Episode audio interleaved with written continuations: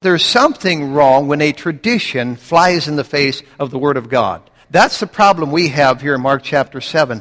A lot of man made tradition that was being made up at that time that was contrary to the Bible. What is the final authority? Is it man made tradition or is it the Word of God? And let me just say at the outset here, listen very carefully, because every single person here and every single person listening needs to make a decision. I just stand here as a, a voice today, but ultimately, you're going to have to come to terms with what you're trusting your eternity bound soul in. It's your eternity. Is it going to be some unscriptural, man made tradition or the Word of God?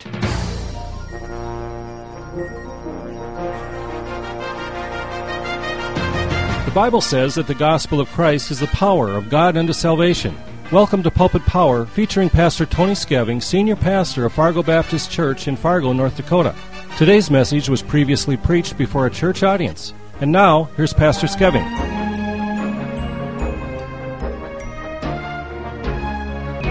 Well, let's take our Bibles, please, at this time and turn to the Gospel of Mark in the seventh chapter, Mark chapter 7.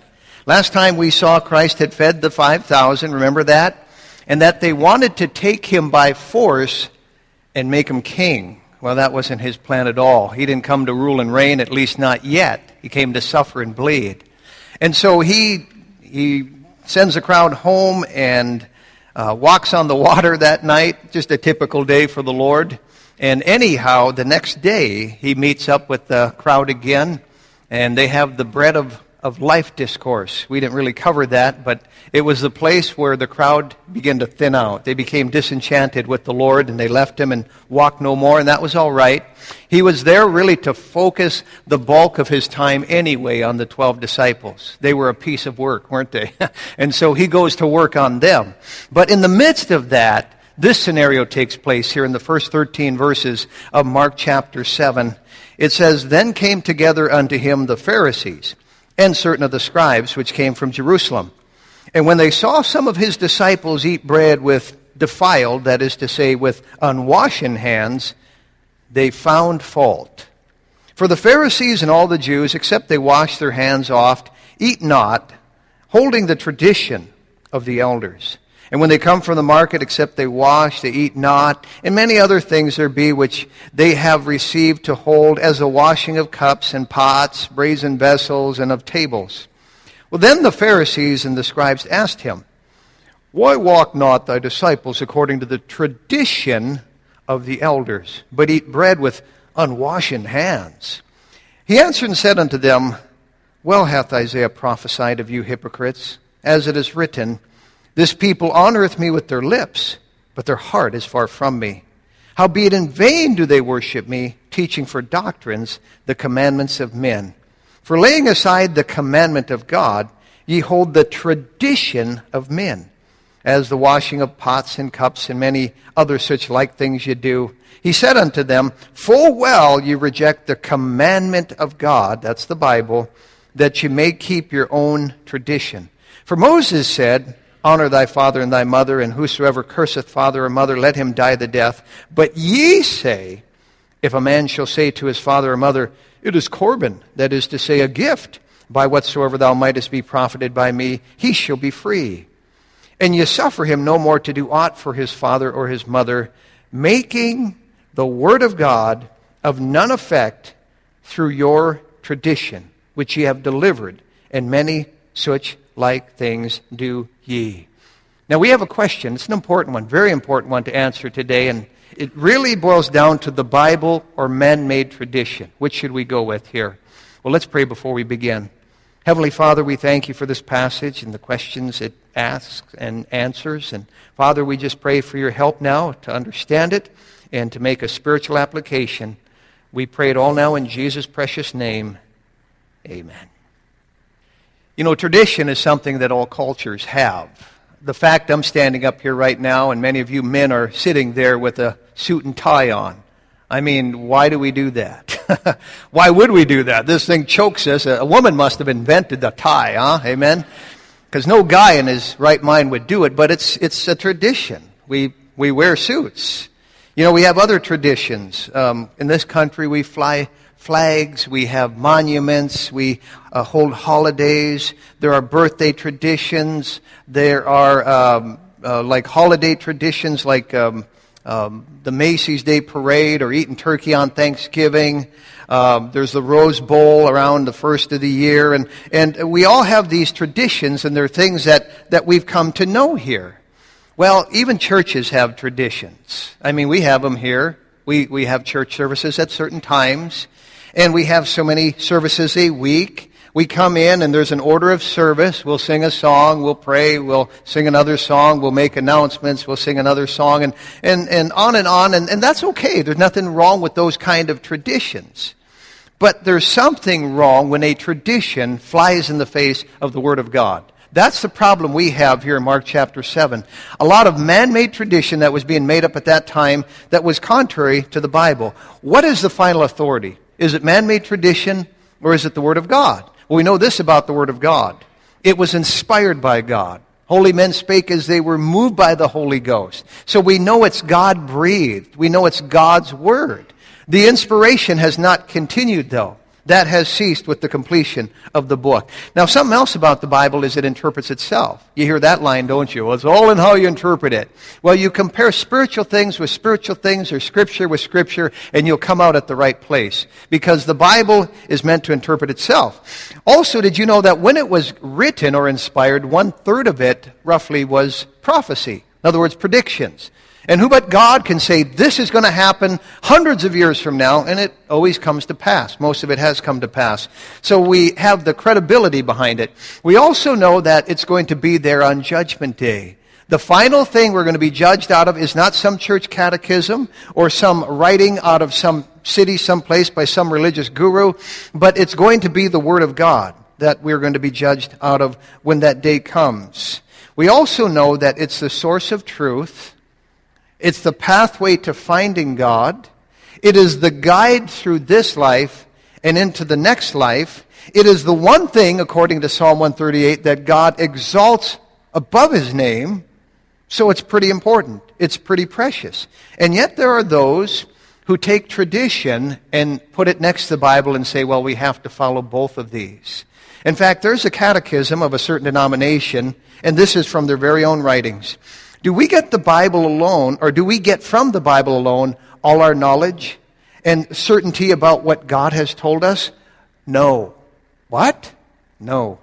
There is also sacred tradition. What is tradition?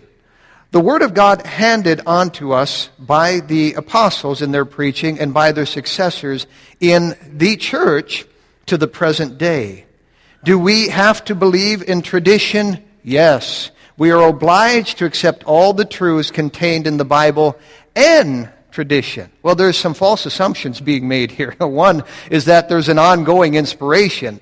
In other words, anyone can come along and say, I got something from God and this is a new revelation, something we add to the Bible. Secondly, that they are the church and have the right to do this. More about that in just a little bit.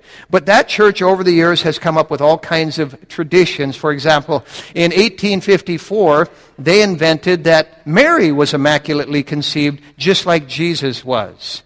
And as recently as 1950, they invented the teaching that Mary bodily ascended up to heaven just like Jesus did. And there are many, many other things down through the years they have come up with that are contrary to the Word of God. Now, we find this in Isaiah 8.20. If they speak not according to this Word, the reference being the Word of God, it is because there is no light in them. So it's a work of darkness and one to turn away from. And let me just say at the outset here, listen very carefully, because every single person here and every single person listening needs to make a decision. What are you going to stake your eternity bound soul to?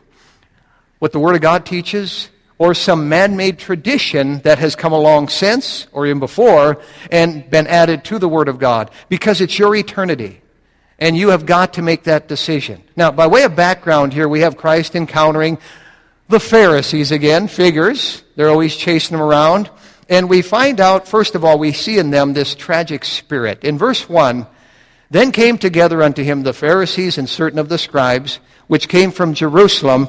And when they saw some of his disciples eat bread with defiled, that is to say, with unwashed hands, they found fault. Figures, right? Doesn't it? Here's the Pharisees, they're always gunning for Christ. They're always squinting, trying to find something he's up to here because they're just super jealous and super desperate and they're trying to defame him and trying to smear him and trying to malign in some way the Son of God, the Holy Son of God. And so in verse 2 it says, when they saw some of his disciples eat bread with defiled, that is to say, with unwashing hands, they found fault. They found fault. Let that expression reverberate in your mind just for a moment here. They found fault. Do you know anyone like that? I pray you're not like that, but there are a lot of people like that. We call them fault finders. We've had them in this church over the years, and You'd swear they have a degree in it. You know, they've majored in it. it it's almost like a, a, disease with them or a sickness and, and almost something they need a, a, support group for. You know, fault finders unanimous or Pharisees unanimous or something like that. Because if there's something being done wrong, you can bet on it. They will find it somehow. It's like a disorder. You, you just wish they would leave it alone and wish they'd let it go, but they can't. That's the Pharisees. They can't. If somebody's doing something wrong, they are going to find it. Every church has them. By the way, I never delegated anyone for that job here. Uh, not that I can remember, really. We, we don't need anyone like that, okay? But every church has them, nonetheless. Yes, we ought to have standards. I'm not saying we shouldn't. We ought to have convictions. But the Pharisees were over the top. They were out of balance here. They were always doing, uh, trying to find somebody who was doing something wrong. And there's people like that. I think their self-worth must be based on them finding somebody that's not being as good as they are. And their ministry, and their life really is, is built on rules and regulations. That's just the way they're wired. Now, let me just give you a very important verse here. Every Christian needs to eyeball this good. Psalm 85:10 says, "Mercy and truth are met together. Righteousness and peace have kissed each other. You have two things mentioned twice that are polar opposites. And one, you've got maybe the, the law and, and justice, and you've got over here mercy and grace. And it's describing how they've found a balance. They've struck up a chord. They've met together and they've kissed. Jesus Christ had the perfect balance of justice and mercy. His disciples didn't. He was continually working on them. They were wanting to call down fire on the Samaritan. Oh, they didn't receive us. Should we call down some fire here? You know, if anyone needed any fire on their heads, it was the Pharisees. And Christ even looked past them. Christ continually taught them mercy with uh, tax collectors like Zacchaeus, with women taken in adultery, or the woman at the well. They were very self righteous. Now, let me just say this mercy is not a license to be carnal because there's a new evangelicalism today that has taken this to an extreme as well. And it's, it's a license for them to be worldly and to act carnal. And they compromise. It's a free for all. Somebody who wants to take uh, grace and liberty in Christ and just run with it, that's not a good sign. That's not even a good sign of salvation. And it's not the way to be rewarded when this whole thing is over, folks. We read in 2 Timothy 2.5 that if any man also strive for masteries, yet is he not crowned or rewarded except he strive lawfully. That verse is simply saying, if you and I compromise and you and I try and cut corners, we won't be crowned. We won't be rewarded. That is displeasing to the Lord. That's what happens when we lose our balance. And there are a lot of compromising Christians who are going to enter into heaven, but they're going to get there empty handed. And while they're here, let me just say this. If you're a Christian who kind of likes to uh, take it to the edge here, that's not the way to be blessed of God. That's not the way to receive God's blessings. In fact, God will make you miserable if you're truly saved and you're always trying to live on the edge or over the edge. You're going to forfeit some blessings. You're going to wonder why others are being blessed and you're not. And God will also even go beyond that and squeeze you in some areas. It might be health, it might be finances, but if you're His kid, according to Hebrews 12, He will take you to His woodshed if you're trying to live like that. You'll also have to live with a guilty conscience, and you'll live miserably. It's not worth it. We read over in 1 Corinthians 11 that if we would judge ourselves, we should not be judged. That makes sense? If we would keep ourselves in check and keep our own balance, God wouldn't have to deal with us. But if we're doing stuff we shouldn't be doing or not doing stuff we should be doing, we're going to hear from God because we know in our hearts we shouldn't be doing this. Now, the unsaved can get away with that stuff. Don't compare yourself to them. Don't even compare yourself to anybody. There's others that get away with it, but if you're truly saved and you know better, God will be dealing with you. He'll be eating your lunch, maybe. But we find this in verse 2 that when the Pharisees saw some of Jesus' disciples eat bread with defiled or what we should call unwashing hands, they found fault. Why? For the Pharisees and all the Jews, except they wash their hands oft, eat not, holding the tradition of the elders. Now, here's the, the, the, Pharisees. They were all law and no love. It was all external with them. They had nothing on the inside. They were as hollow as a, a empty barrel. And in John 5:42, Jesus said to them, "But I know you, that you have not the love of God in you." They went around like they cared, and they were trying to please God and keep His commandments and keep everybody else in check. And Jesus saw right through the charade. He said, I know you. You have not the love of God in you. It was all external. In verse number four, it says, When they come from the market, except they wash, they eat not. It says, And many other things there be which they have received a hold. They were doing all kinds of stuff, but it was all external. Now, let me just say this, because somebody will go to the extreme and say, well, okay, we can just be sloppy then. No, there's nothing wrong with, with trying. There's nothing wrong with doing your best. I had somebody this last week, and, and, and uh, they were trying to compromise and justify it and get my explanation on it, and I, I explained it to them. They said, "Well, it, all that matters is, is you know, um, is if we're trying to live right and and uh, and trying to uh, be be uh, you know uh, be faithful and all that. It doesn't matter if we do this other stuff." And I, I said, "Ma'am." um, you're throwing out the baby with the bathwater. And we are not to live mediocre lives. In fact, we read this in 1 Corinthians 14 40. Let all things be done decently and in order. God wants everything done decently and in order. Don't misunderstand. I mean, read the instructions on building the temple sometime. I mean, it's just detail after detail. And he said, I want it done like this. And so, you know, grace is not an excuse to cut corners, and it's not an excuse to sin. The heart is deceitful, folks, and we'll take it to one extreme or the other. But the problem with the Pharisees is it was all external. They were hypocrites. They were hypocrites. And, and there's nothing wrong with washing your hands. He mentions that here, and you go, I'll just not wash my hands anymore. Don't, don't go to that extreme. And don't touch my food unless you wash your hands.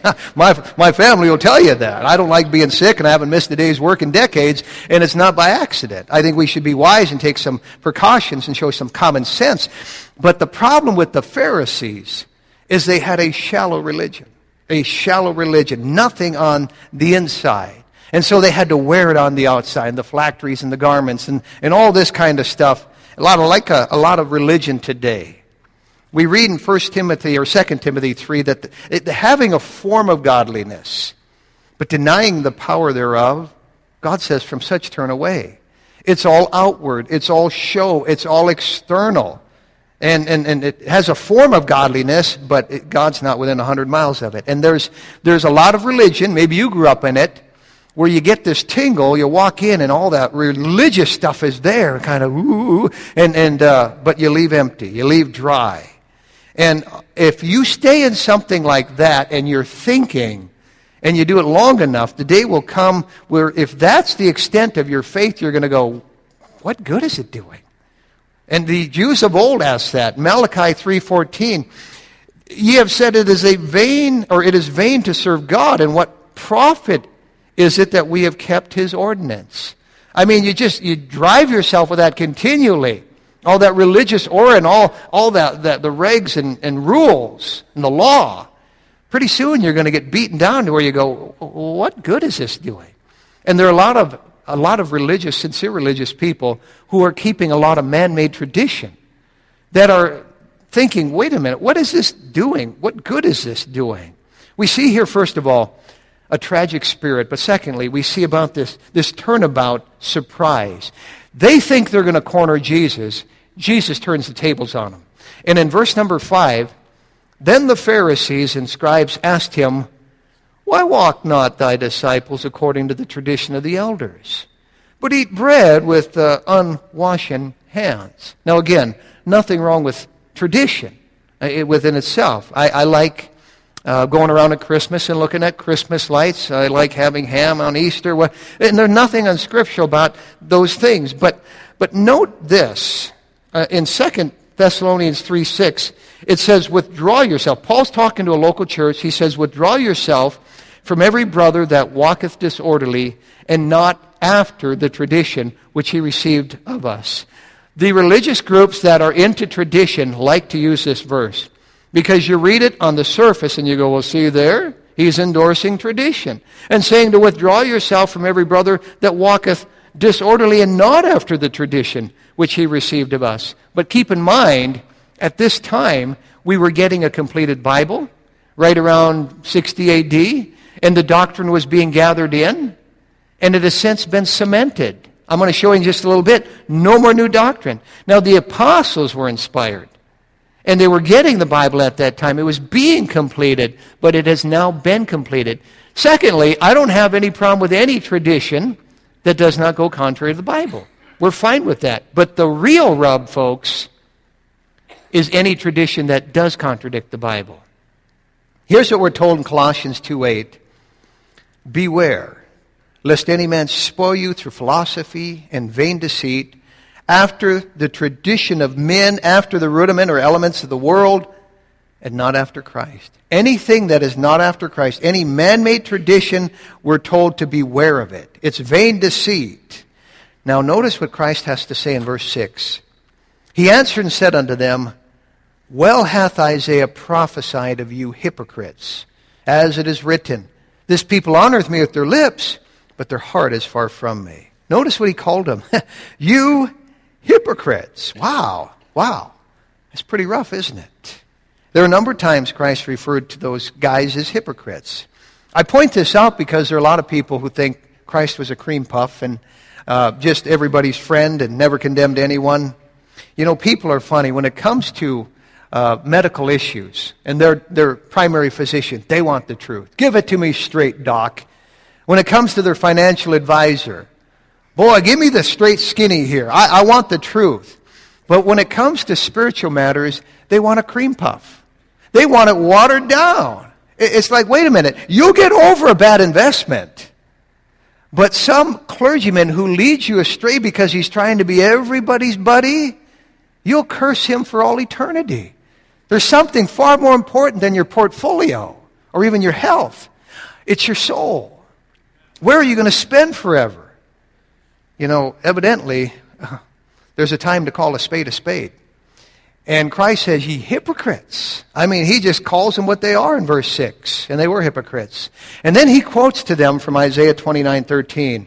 Wherefore the Lord said, Forasmuch as this people draw near me with their mouth, and with their lips do honor me, but have removed their heart far from me. And their fear toward me is taught, notice this, by the precept of men. In other words, just stuff men made up. Just man made doctrine, man made tradition. Men no different than you or me who just lived back yonder somewhere and suddenly decided to make up some religious thing and, and add it to this bundle of already religious stuff. And we find a condemnation in the Bible for doing that. In verse number seven, Jesus goes on. He says, Howbeit in vain do they worship me, teaching for doctrines the commandments of men. In other words, saying, well, this is a doctrine. No, it's not. It's a commandment of men. And he says, in vain do they worship me. You know what that word vain means there? It means it's useless. It means it's worthless. They are wasting their time. They are worshiping in vain. You know, I think of all the thousands of men who died fighting for Hitler in World War II, and we would say, they died in vain. Isn't that tragic? I mean, they just no purpose to it. Well, you know, the Bible mentions in 1 Corinthians 15 4, your faith is also vain. There are some who have a vain faith. It's worthless, it's useless, it doesn't do them any good. And one day, they're going to stand before God and realize all that religion they were following that, that flew in the face of the Word of God didn't do them any good. And they're going to say, I went to church every Sunday for that. I got up and got dressed and went, to, and, and went through that stuff and I gave up my sleep and it wasn't even the truth.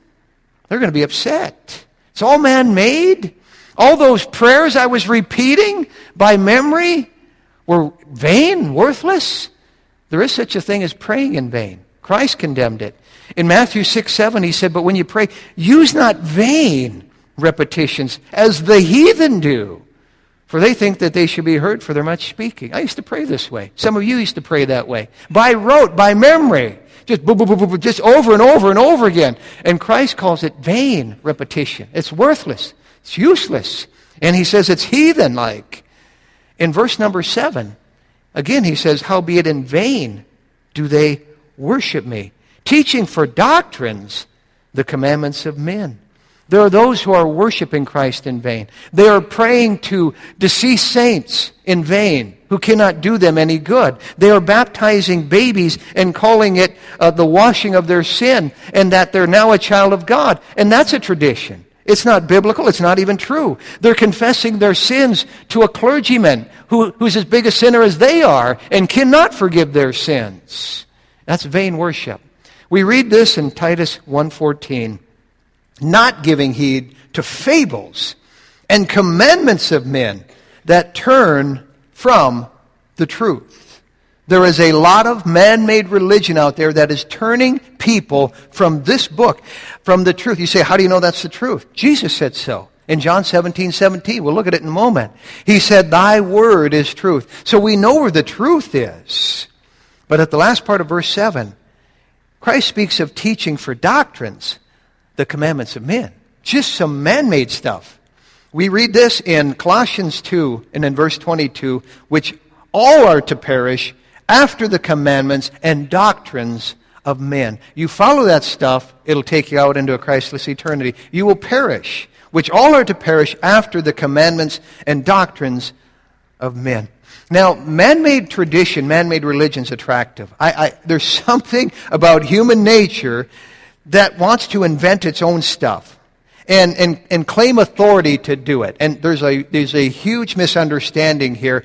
That crowd will say, well, Jesus said, whatever you bind on earth uh, will be bound in heaven. God will ratify it, and God will sanction it, and God will recognize it. And they're taking that totally out of context here. What they have done is they've shifted the basis of authority from God's word to man made stuff and justify it. Well, God's fine with it. And what they've done is invent a synthetic religion. It's not biblical at all. It's not sanctioned by heaven. We find in verse number 8 at the beginning, Christ says, For laying aside the commandment of God, ye hold the tradition of men. Notice that word tradition. The tradition of men. Unscriptural, unbiblical, extra biblical tradition. We read this in 1 Timothy 4 1 that in the latter times, some shall depart from the faith, giving heed to seducing spirits and doctrines of devils, forbidding to marry and commanding to abstain from meats, and the list goes on, but it's just some tradition that some men made up over the years, and it's not put in a flattering context. It's a departure from the faith. It is giving heed to seducing or demonic spirits. It is unscriptural. It is a, a, a violation of truth, and uh, and what we find here is that this crowd was guilty of it. The Pharisees and the scribes were guilty of it. And they come to shoot at Christ, and he shoots right back at them here. We see this turnabout surprise, but thirdly, we see the trumping scripture. The trumping scripture. Now, in verse 9, Jesus said unto them, Full well, you reject the commandment of God that you may keep your own tradition. Jesus tells us plainly the Word of God trumps man made tradition. We read part of this a moment ago in Isaiah 29.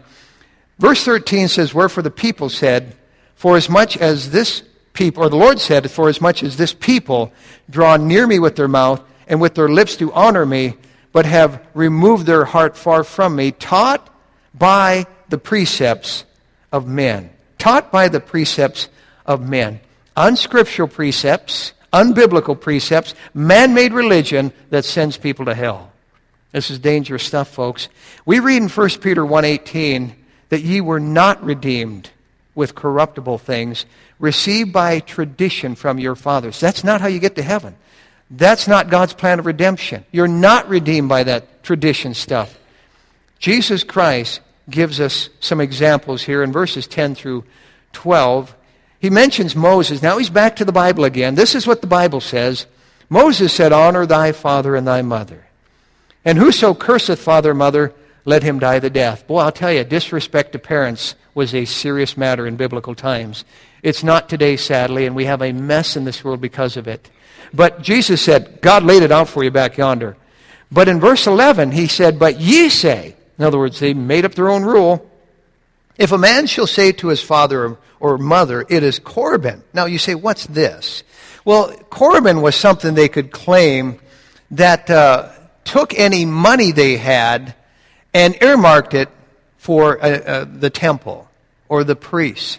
Leave it to the Pharisees to make up something that says you don't have to take care of your parents in their old age. You can take your finances and, and send it this way. As greedy as they were, it figures, doesn't it? And, and, and so they make up this rule saying, you can send it our way and you don't have to take care of your parents. And that way kids who are saying, well man, I gotta, I gotta hang on to my funds because mom and dad are getting old and I gotta take care of them. And they had it totally backwards. And Christ rebukes them for it. They had made up their own tradition. It was just part of what they had done. And, and he said in uh, verse 12, You suffer that guy no more to do aught or to take care of his father or his mother. Anything that would butter the bread of the Pharisees or pad the pockets of the scribes, they would pass something, some rule. And it was underhand, it was diabolical. And, and it stunk. And Christ pointed it out. He said, You hypocrites. Getting on me for not washing my hands. Really? Really? He said, Look what you guys are doing. And they're following some man made tradition that flew in the face of the Word of God. He said that the Bible is, is what trumps everything. So we see the tragic spirit, we see the turnabout surprise, we see the trumping scripture. Finally, we see this tradition, tradition substituted by the heathen crowd. In verse 13, he mentions making the Word of God of none effect through your tradition. I want you to eyeball that statement real good. Making the Word of God useless or none effect through your tradition. You know, in 1545, a mainline denomination declared that tradition was equal with the Bible in authority. And when the two conflicted, in cases where they clashed, that tradition overruled. They went with tradition. You know, there's a misconception. First of all, this group thinks they have the authority to do that. Uh, they don't. They don't. They think they're the one true church. They aren't. But let me add something to that. The Bible closes with this warning in Revelation 22:18. Christ says, "For I testify unto every man that heareth the words of the prophecy of this book.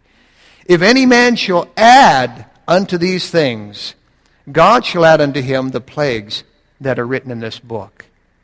Can you connect the dots there? He's talking about hell. The plagues are in hell, folks. And he says, if anyone adds to this book as I'm closing it out here, they're going to hell. They're cursed. They're condemned. That's strong. Now, let me just give you a thought here, and this is extra, no charge. But if there is any denomination that could lay claim to apostolic roots and apostolic succession, it's the Anabaptists. If you study the doctrine of the Bible, we pass the doctrinal test. If you study true history, it proves it as well. I'm simply saying we pass the antiquity test, and, and that's not by our admission, it's by the admission of historians from the other denominations. They will say there were Baptist churches since the first century. But in light of all that, no one still has the authority to add to the Word of God, and we don't. Our position is the Bible only. The Bible only. And Christ says he testifies to every man that hears the words of the prophecy of this book. If any man shall add unto these things, God shall add unto him the plagues that are written in this book. Don't add to the Bible. Don't mess with the Word of God. You open Pandora's box. It becomes a free for all. Anyone can come up with a doctrine and say, okay, I, I got something, and this is, this is as good as the Bible. And it's a free for all. There have been uh, television uh, evangelists down through the years who have said, God appeared to me, he was 900 feet tall, and he told me, you know, raise money for this hospital. If, he, if I don't raise six million, he's going to call me home. And, and, the, and you got other cults coming along saying, well, I got a divine revelation, and, and I got these special tablets and glasses to read them, and I deciphered them, and now we got another testament and we can add it to the Bible. And we, no, no. God's smarter than that, okay? And so it's not a free for all. He said, This is it. Don't add to it.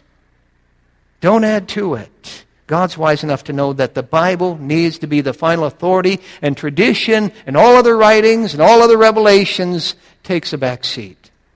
You know, the, the biggest violation, and, and the saddest one as well, is how to get to heaven. When you have a, a man made tradition that comes along and teaches, you got to do this, you got to do that, you got to do the other thing, and everybody has their do list. Have you noticed that? This is what their list says.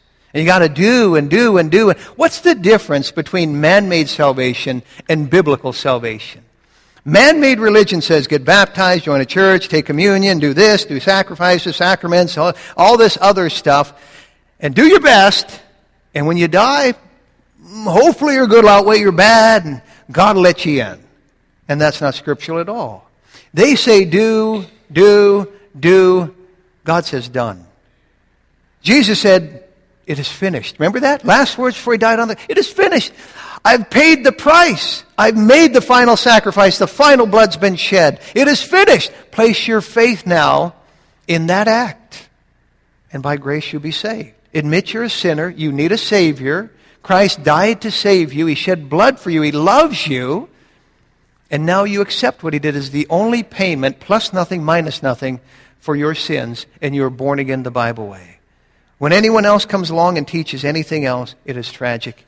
And again, that verse with a little bit extra added in 1 Peter 1.18 says, Ye were not redeemed with corruptible things, received by tradition from your fathers, but with the precious blood of Christ, as of a lamb without blemish and without spot. So, the Bible or man made tradition? It's really your decision, it's your soul. I just stand here as a, a, voice today, but ultimately, you're going to have to come to terms with what you're trusting your eternity bound soul in. It's your eternity. Is it going to be some unscriptural, man made tradition or the Word of God? You know, I can tell you what ultimately is going to come of all that other tradition. Because Christ told us. Jesus said in Matthew 15, 13, Every plant which my heavenly Father hath not planted should be rooted up.